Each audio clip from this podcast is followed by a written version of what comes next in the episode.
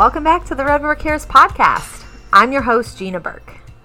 This episode was shot a little different than usual. No mics, no sitting behind a laptop. I was on site recording a video of Cindy Stevens, the executive director of the Claremont Soup Kitchen, for a project we were working on. A few weeks back, Red River held our first ever CSP Week. CSP stands for Community Service Project. And over the course of a week, we set up four volunteer days for our employees to take part in. The first was near our Chantilly, Virginia office at Spirit Open Equestrian, a therapeutic horse farm. Then the team in Sacramento got together to volunteer at a local food bank. Then we held our first ever virtual volunteer day for any of our remote employees. And then we close the week in Claremont near our headquarters at two very deserving nonprofits throughout the city. This audio was captured when I was interviewing Cindy for a video to get employees excited about our upcoming day so they could see how worthy they were of our support and how giving them a few hours of our time could really make a difference in their day to day operations. The audio is a little low in spots, and there is some aggressive chopping at one point, but please bear with us. I still think you will get a ton from this conversation. So, with that, let's go on site to the Claremont Soup Kitchen and hear from Cindy herself.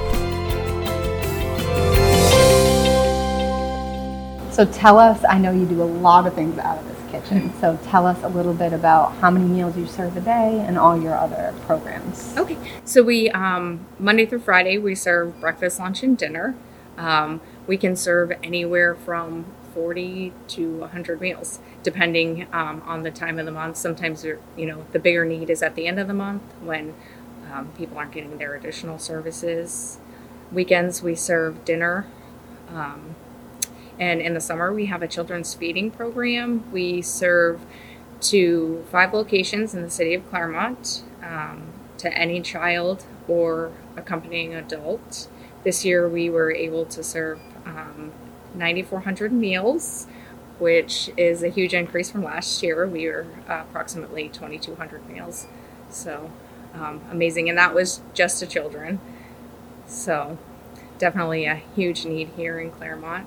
Um, we also have uh, work with the SAU 6 and um, the social worker there, and we provide food pantries within the school district. Um, and we also work with One for All and the Claremont Learning Partnership to um, help supply a food shelf there as well. So they're Teen Oasis? Yes. And the team Center? The teen, okay. Yeah. We just interviewed her earlier, yes, Kathy. So they're okay, great. Cool. Yeah, we work closely with Kathy. So awesome. So tell us a little bit about um, funding. Like, how are you funded to be able to serve that many meals? So we are private and grant funded.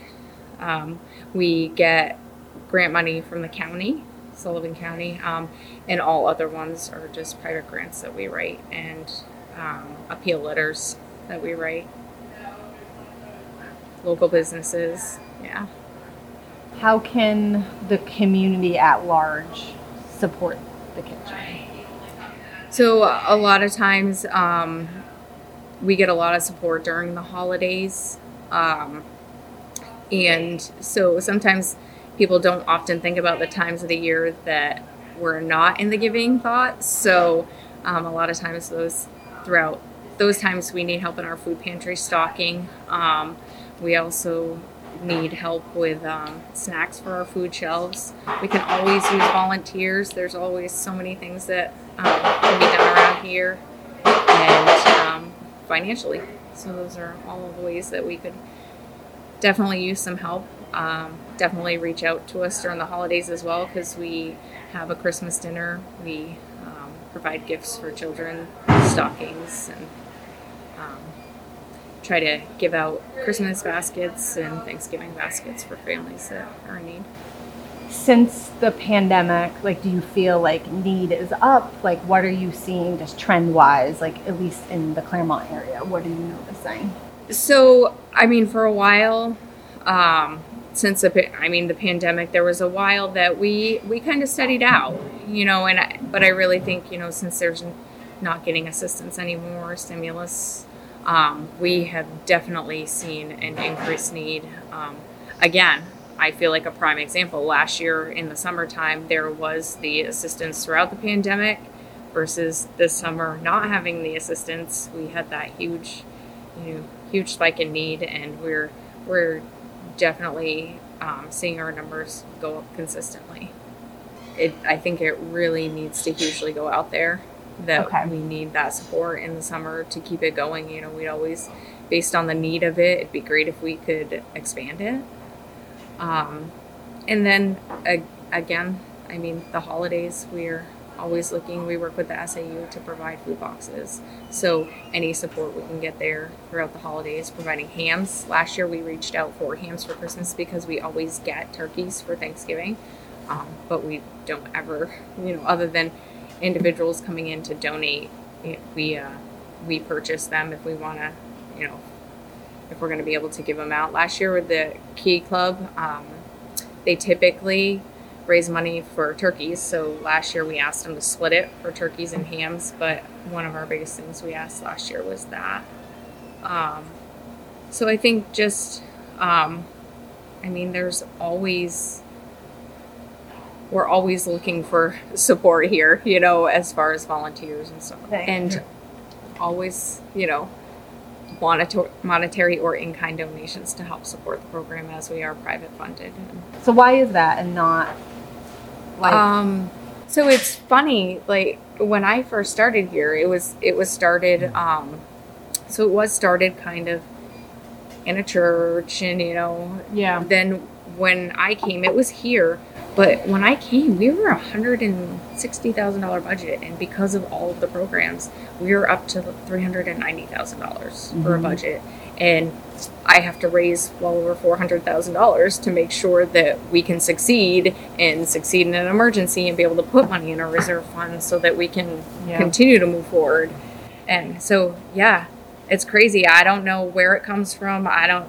There's at the beginning of the fiscal year. I'm usually like ready to throw up, saying, "How am I going to raise that kind of money? Like that's that's crazy, you know."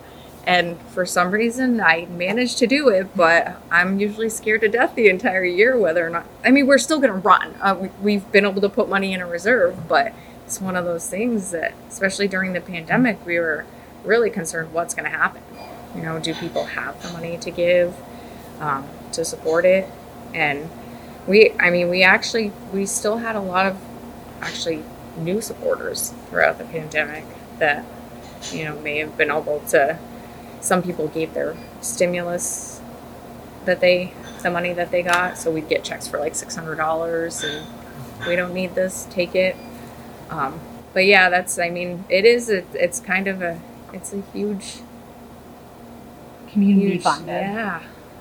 Do you feel like you're connected with other nonprofits or other service agencies that can help support people in other things, right? Like, yeah, you're taking Oh, care of food, but what absolutely. else? Like, No, I think I would definitely, you know, in the past we've been definitely called a community resource. I mean, uh, we do have a lot of connections with other nonprofits and we all support each other um, very well, I feel, in the city of Claremont. We are all just very easy to uh, recommend one of the resources, call up the resource for somebody. Um, you know, here we've been able to work with the Sullivan County uh, Public Health Network to have COVID vaccinations, flu vaccinations, hepatitis clinics. We have um, medical clinics that are hosted here, and that's through the Geisel School of Medicine at Dartmouth and um, the Good Neighbor Health Clinic. So they do that twice a month. So yeah, I feel like we definitely have an amazing working relationship with all of our other organizations in the community. that's huge. Yeah. Yeah, that is one thing I can say, you know, I, I just really feel like this community supports each other in that aspect. No, us nonprofits stick together. Yes. And we do. I mean, you know, it's nothing for, you know, the school uh, social worker called me the other day and she's like, okay, let's do this. When are we giving out turkeys? Let's get our families together. Yeah. You know, Kathy and I work together to try to get their food shelf um, filled, or if I can help get product that she can't get, um, we helped uh, connect her with the food bank. let's move on to like Red River's going to come on Okay. November 10th. So, so if you can maybe run through um, the projects that we'll be helping you with Sure. on that day. Yeah, absolutely. Um, so I will start with I'm super excited. You know, as soon as I, I did reach out to Kim and you reached out to me, it was just like a, a quick support from Red River. It was amazing.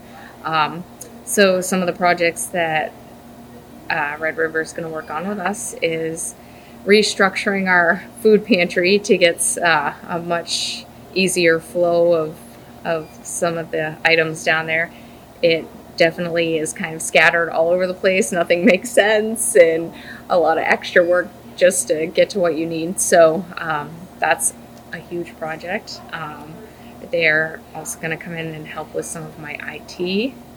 Um, we have uh, old computers, and we're not very up to date as far as software, and um, so that will be a great addition to us as well. Thank you for tuning in to another Red River Cares episode. Hopefully, you could hear that audio okay and still get a lot from it. As you can hear, Cindy is doing a whole lot with a whole little. Soup kitchens throughout the United States are struggling right now. Government kickbacks from COVID have stopped. Inflation is up and food prices are through the roof. If you are looking to get into the volunteer space, this is an excellent place to do it. You'll be surprised at who you run into. It may be a family from school, a teacher, or even a neighbor.